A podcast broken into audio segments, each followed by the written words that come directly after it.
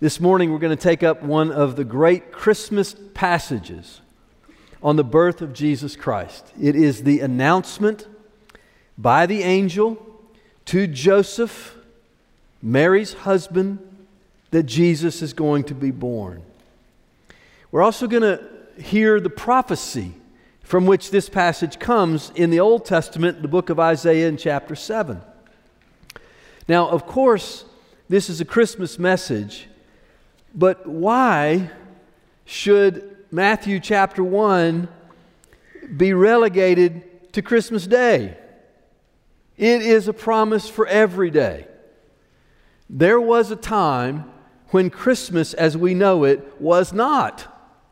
And still, Matthew chapter 1, the angel's announcement of Immanuel, the birth of Jesus Christ, who is God with us, it mattered even when we weren't celebrating Christmas like we do. And it matters now. It matters not only because it is the Christmas season, which we're grateful for, but it matters because God coming to us in Christ is the long awaited promise. God coming to us in Christ is the beginning of the gospel events of Jesus Christ in his life and his death on the cross and his resurrection from the tomb. God coming to us in Jesus Christ, Immanuel, is the promise that not only gets Christ to us, but us to God. It gets us through this world. It's the promise that calls us to faith. It's the promise that grounds our hope in a future home. So December resol- revolves around Christmas Day. But our hope and our prayer is that the reality of Immanuel will take hold in us this month so that every single day, every day, we will live with the assurance that God is with us. So, this is my prayer as we begin the month of December together. If you'll stand with me in honor of God's word, Matthew 1 28, or Matthew 1 18. Now, the birth of Jesus Christ took place in this way. When his mother Mary had been betrothed to Joseph before they came together, she was found to be with child from the Holy Spirit.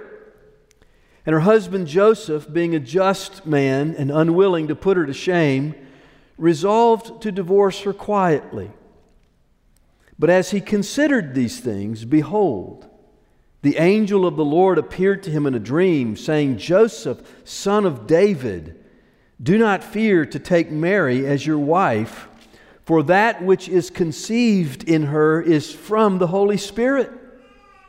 She will bear a son and you will call his name Jesus, for he will save his people from their sins. All this took place to fulfill what the Lord had spoken by the prophet Behold, the virgin shall conceive and bear a son, and they shall call his name Immanuel, which means God with us. When Joseph woke from sleep, he did as the angel of the Lord commanded him, and he took his wife but he knew her not until she had given birth to a son, and he called his name Jesus. This is God's word for us today. You may be seated. God is with us. That's the great hope for all time. It brings peace to us, it frees us to love, and it generates our joy. God is with us. This is the great reality that is revealed in the Bible and in all of history. I'm going to take you on a quick tour. What made the Garden of Eden good? God was there. God was with them. We don't have to fixate on the fruit. God was there. When our first parents sinned against God in the garden, God sent them out of the garden. But He did not send them from His presence in every sense. There was now and is now a spiritual separation from God, which only God could and would bridge. But God did not abandon his people or the world. And so the Lord continued to make his presence known. To the children of these first parents, Adam and Eve, and to their grandchildren, God was with them. To Cain and Abel, to Enoch, who walked with God and God took him and he was no more, to Noah, who was saved in the ark, God came, God with them. The presence of God, God with them, is really the only light in all of those early dark chapters of the Bible. In Genesis 12, God came to Abraham. This is when God began his redemptive work through a particular people. And he said, I am with you. I will be with you. So Get up and go to the land that I'm going to show you. The presence of God is what moved him out. And so when that people who came from Abraham multiplied, became a great nation, but also enslaved in Egypt, God raised up a deliverer. His name was Moses. Moses was going to lead them out. God came to Moses and said, I will be with you. So the people are delivered. But now they're in the desert. They're moving toward the promised land via a 40 year wandering. And God said, I'm with you in a pillar of cloud and of fire. And then Moses died. The people are now getting ready to enter the promised land, and God raised up Joshua to lead them in. And the Lord said to Joshua, Do not be afraid. I am with you. Now, time is not going to allow me to continue this tour through the Bible, to trace the promised reality of God's presence through the prophets, although He said it over and over to the prophets, to the people of God through the prophets, and into the Gospels where Jesus was with His disciples, and even in the epistles to that post resurrection church. But we must make reference to one more time. It's at the very end. It's in the book of Revelation. And in Revelation, we learn that the end is really, the end is really a continual forever of a new heaven and a new earth, and there will be no need for a temple, no need for moon or sun. Why? Because God is there. God brings us into it. He brings us into it to us and us into it. It's a good place. The new heaven and the new earth are a good place because God is there.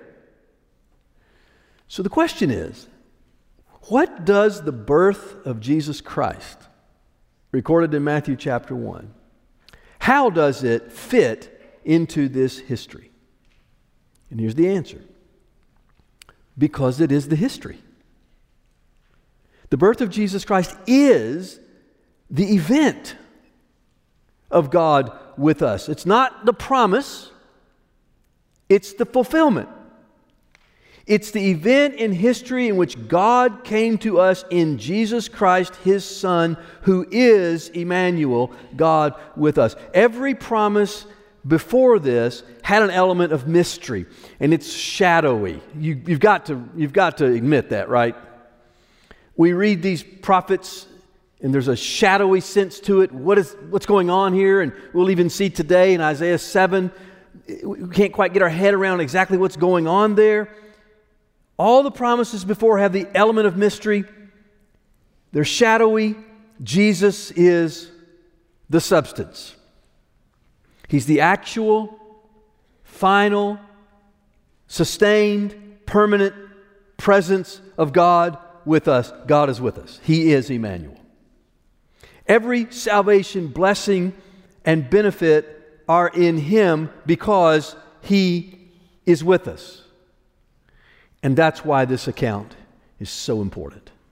It is not the promise, not the shadow, it's the reality, it's the substance of Immanuel, God is with us. We're going to look at the text. We're going to ask what it means. What, what does it mean for us? And then we'll hear the call to faith. Here's the passage, verse 18. The birth of Jesus Christ took place in this way. Now, again, why the interest in Jesus? In the previous verses, there's a genealogy. We didn't read that. I spared you that, and plus, those are difficult names. but there's a genealogy. It's laid out. It begins with Abraham, the father of the Jewish people, the people through whom would come the blessing of the nations.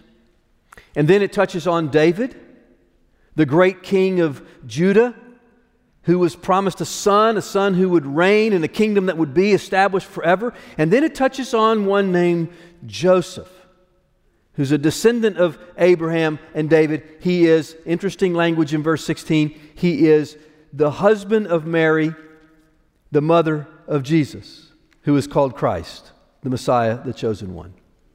The interest in Jesus is because he is the Christ.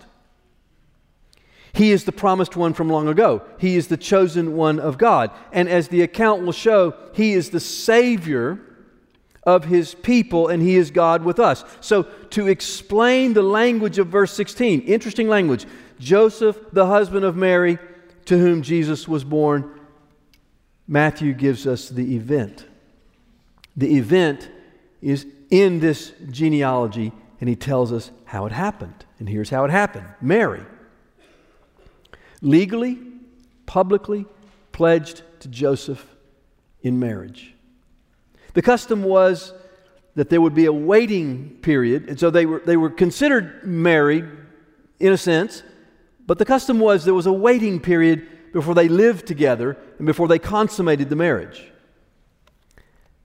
Mary became pregnant. The text is very clear. We don't need to hang in suspense. By the miraculous power of the Holy Spirit, God's Spirit, not by the sexual union of Joseph and Mary. She was, here's interesting language, she was found to be with child. So it's miraculous. It's a what we would call a virginal conception. It's a natural gestation period. It's a natural, real human birth while she's still a virgin. So, miraculous conception does not mean there was no morning sickness. It does not mean that her body did not change. Miraculous virginal conception does not mean she didn't show. So she was found out, found to be with child.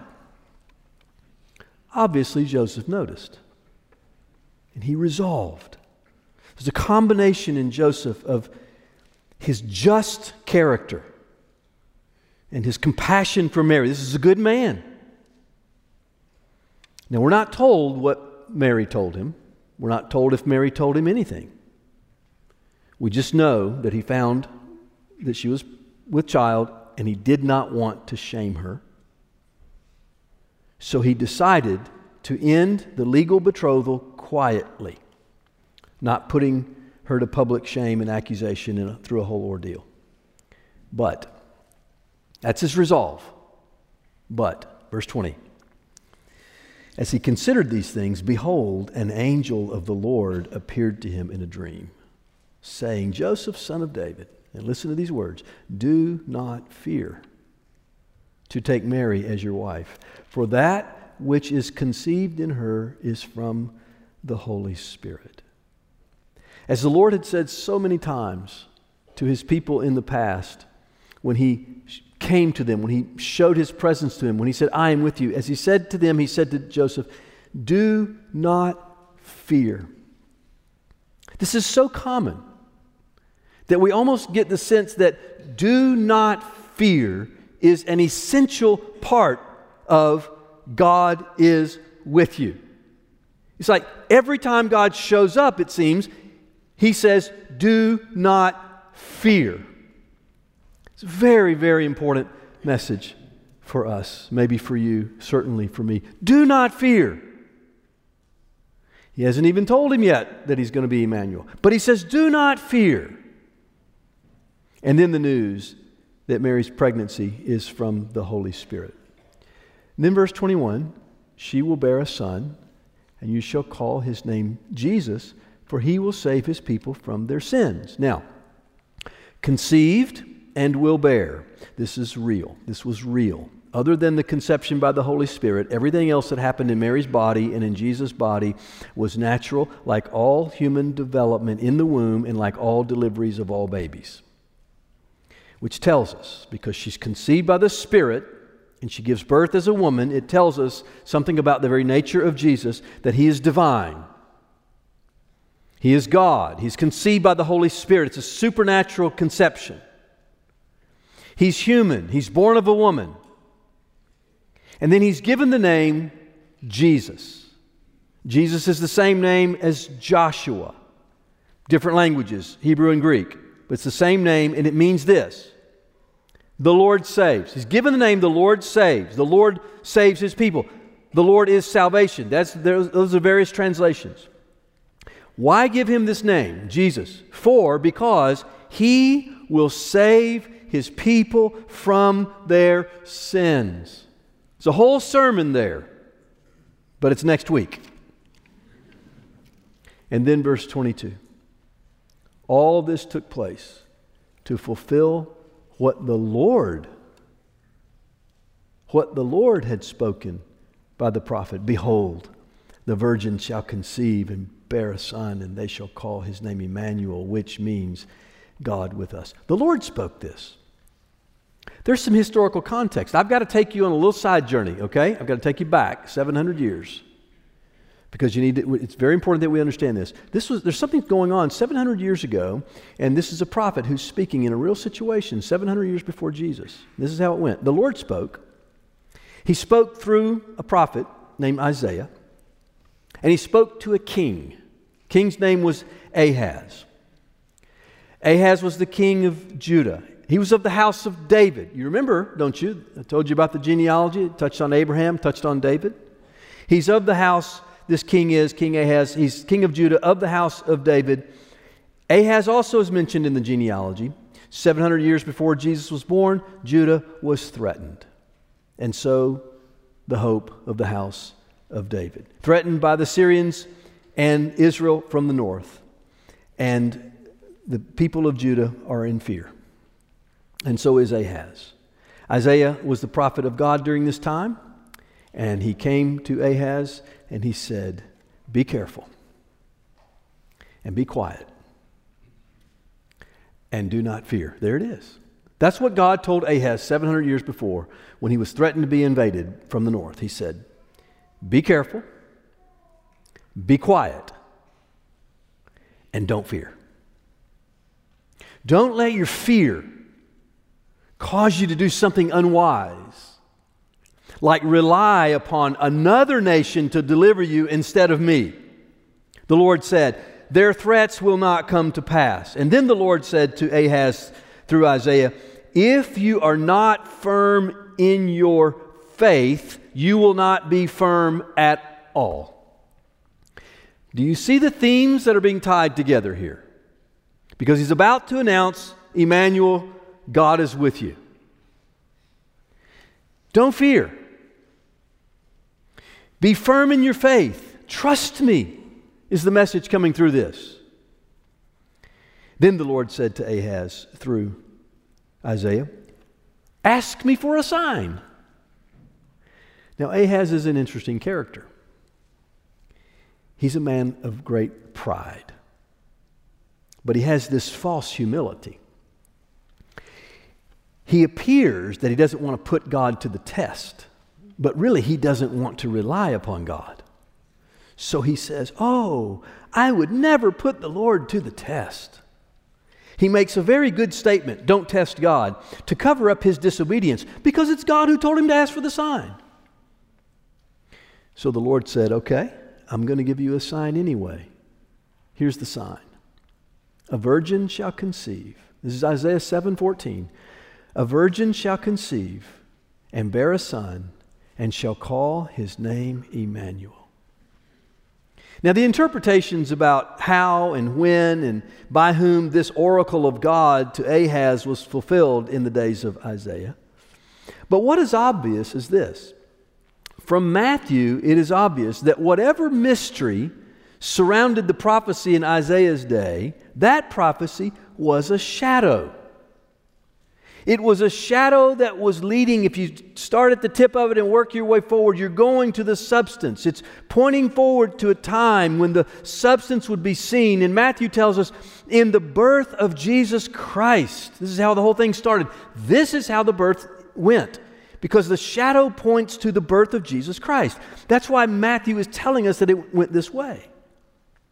The Lord has opened the mouth of Isaiah to make a prophecy to Ahaz.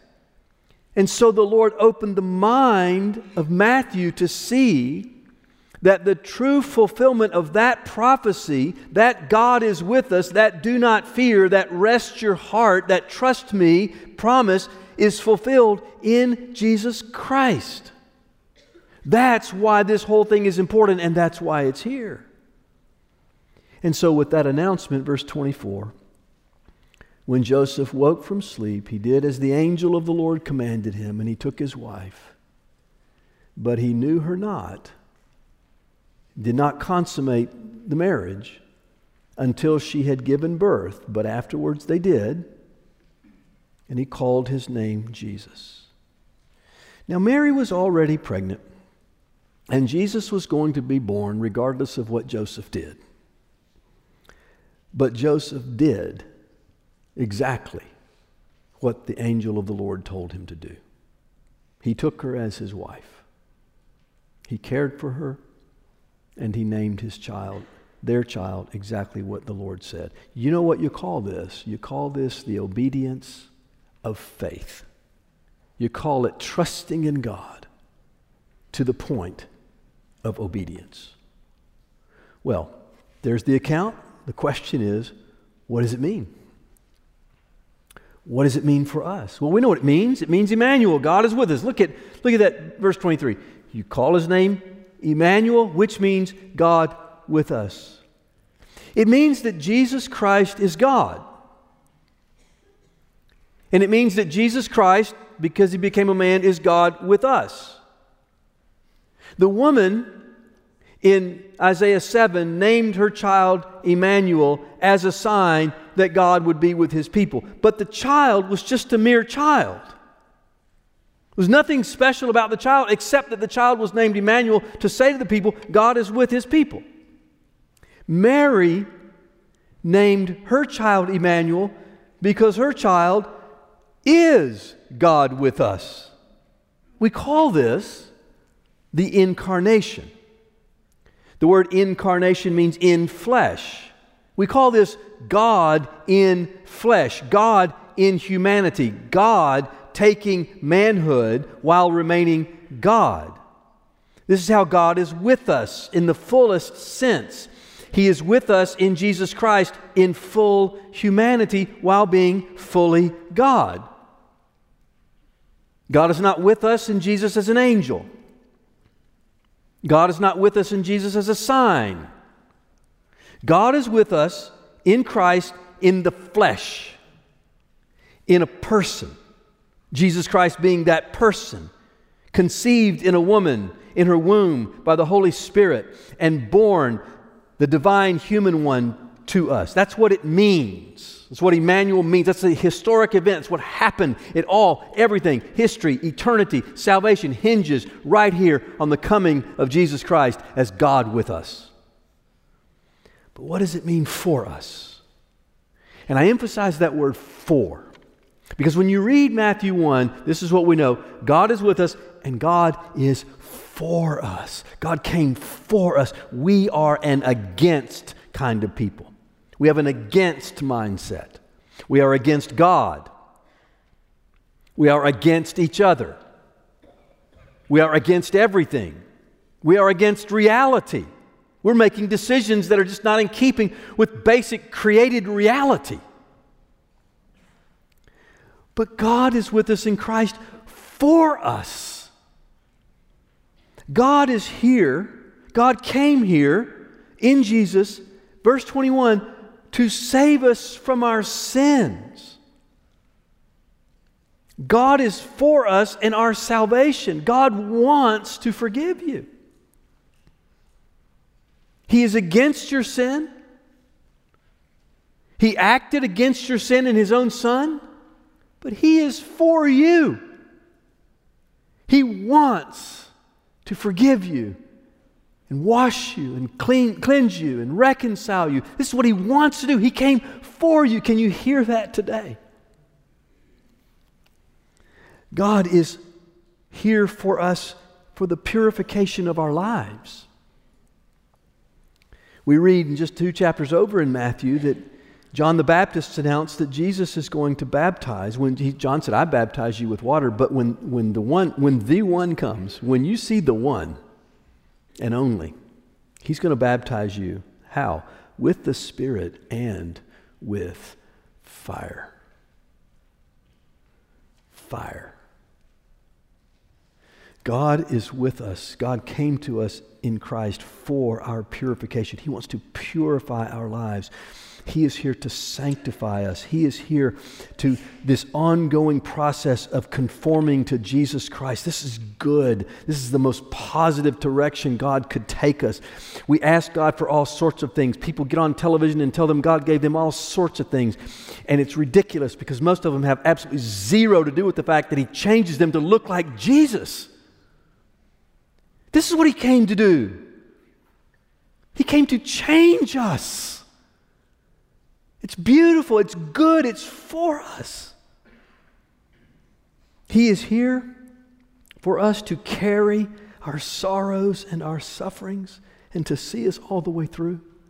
Another great prophecy of Jesus coming in Isaiah 53 calls him the man of sorrows, acquainted with grief. Then it says, because he bore our grief and he carried our sorrows. He's for us. The greatest grief and the greatest sorrow that you and I can have is the grief and the sorrow of bearing the weight of our own sin. And He lifted it. He lifted it off of you. And He put it on Himself and He carried it in a cross. The man of sorrows, acquainted with grief, has removed the sorrow and the grief of your own sin from you. And he now, yoked up with him, believing in him, he carries every grief and every sorrow of yours. He is with you. He loves you. He is going to carry you, He's going to get you all the way home. Don't give up. Some of you are wondering when that's going to happen. Trust me, it will happen. Nobody has ever escaped that time. And He will carry you and walk with you and share your sorrow and share your suffering and share your grief every step of the way. He came for you, He dealt with your sin, He purifies your heart, and He is going to carry you all along. And Matthew tells us, He is with us all the way to the end. I love the way Matthew ends. He begins with Immanuel, God with us, and he ends with Jesus saying, Lo, I am with you always, even to the end of the age. He's sending us into the world. He's sending us for the nations. He is here for the nations. And he's sending his church into the nations and He will be with us all the way home. That's what it means. It means it means in Jesus, God is with us, and it means God being with us is God is for us. Once we get our purpose, once, once we get God's purpose for us, for Him coming to us, once we get this fixed in our minds, and then once we set our purposes in His purposes, that we be saved and purified and sanctified and seen through and carried along and sent into the world, then we can, with all confidence, we can, we can be the people on this planet, the redeemed people of God, with all confidence, who sing and who declare and who believe and who rest in the fact of Immanuel. God is with us and God is for us. We can sing, our hearts can sing these words. And we know that for those who love God, all things work together for good. For those who are called according to his purpose, for those whom he foreknew, he also predestined to be conformed to the image of his Son, in order that he might be the firstborn among many brothers and sisters. He's the first one. And he rebirths us that we can follow along with him in newness of life. I'm supposed to read this, not preach it, sorry. And those whom he predestined, he also called. And those whom he called, he also justified. And those whom he justified, he also glorified. What then shall we say to these things? If God is for us, who can be against us? One more part of all this it's the call to faith. This is grace. Everything we've said today is pure grace. It is the grace of God that He would come to us in Christ. It is lavished grace that He remains with us and carries us. Grace upon grace. And you know what grace does? Grace calls for faith. In Isaiah, the Lord called Ahaz to trust Him. He said, Trust me. Be quiet, rest, trust me, don't fear, be careful. And Isaiah wouldn't do it. Or, or, or Ahaz wouldn't do it. The virgin in Isaiah married and then conceived and had with her husband and bore a son, and she did give that child the name Immanuel because she did trust God. In Matthew, the word of the Lord came to Joseph, and in Luke, it came to Mary, and the word of the Lord told them you're going to bear a son. Name him Jesus because God saves. Name him Immanuel because God's with you. And they trusted. They believed him. And they did exactly what God told them to do. So here we are today. We are called to trust the Lord. We're called to trust that He's with us. We're called to trust that He's for us. Do you? Have you ever asked for a sign? Lord, give me a sign that you're with me. Well, that's what the Lord said to Ahaz. But the Lord doesn't tell us to look for a sign. He didn't, he didn't, ask, he didn't tell us to ask for a sign. The Lord says, the sign has come. Look to Jesus. When your heart doubts, when you're fearful, when you wonder if your sins are really forgiven? When you, when you wonder if God is really with you? When you're questioning whether He will get you all the way home? When you're not quite sure you're going to make it? Give me a sign? No. You look and you see Jesus. And you keep looking at Jesus and you keep your eyes fixed on Jesus because He is the fulfillment of the sign, He's the substance of the shadow. He is with us. So be careful. Be careful what's going on in your mind and heart. Be careful. Watch out. Unbelief will lead you places you don't want to go. Be quiet. Take a deep breath. Let's trust Him. Let's don't fear. Let's don't faint. Our God is with us.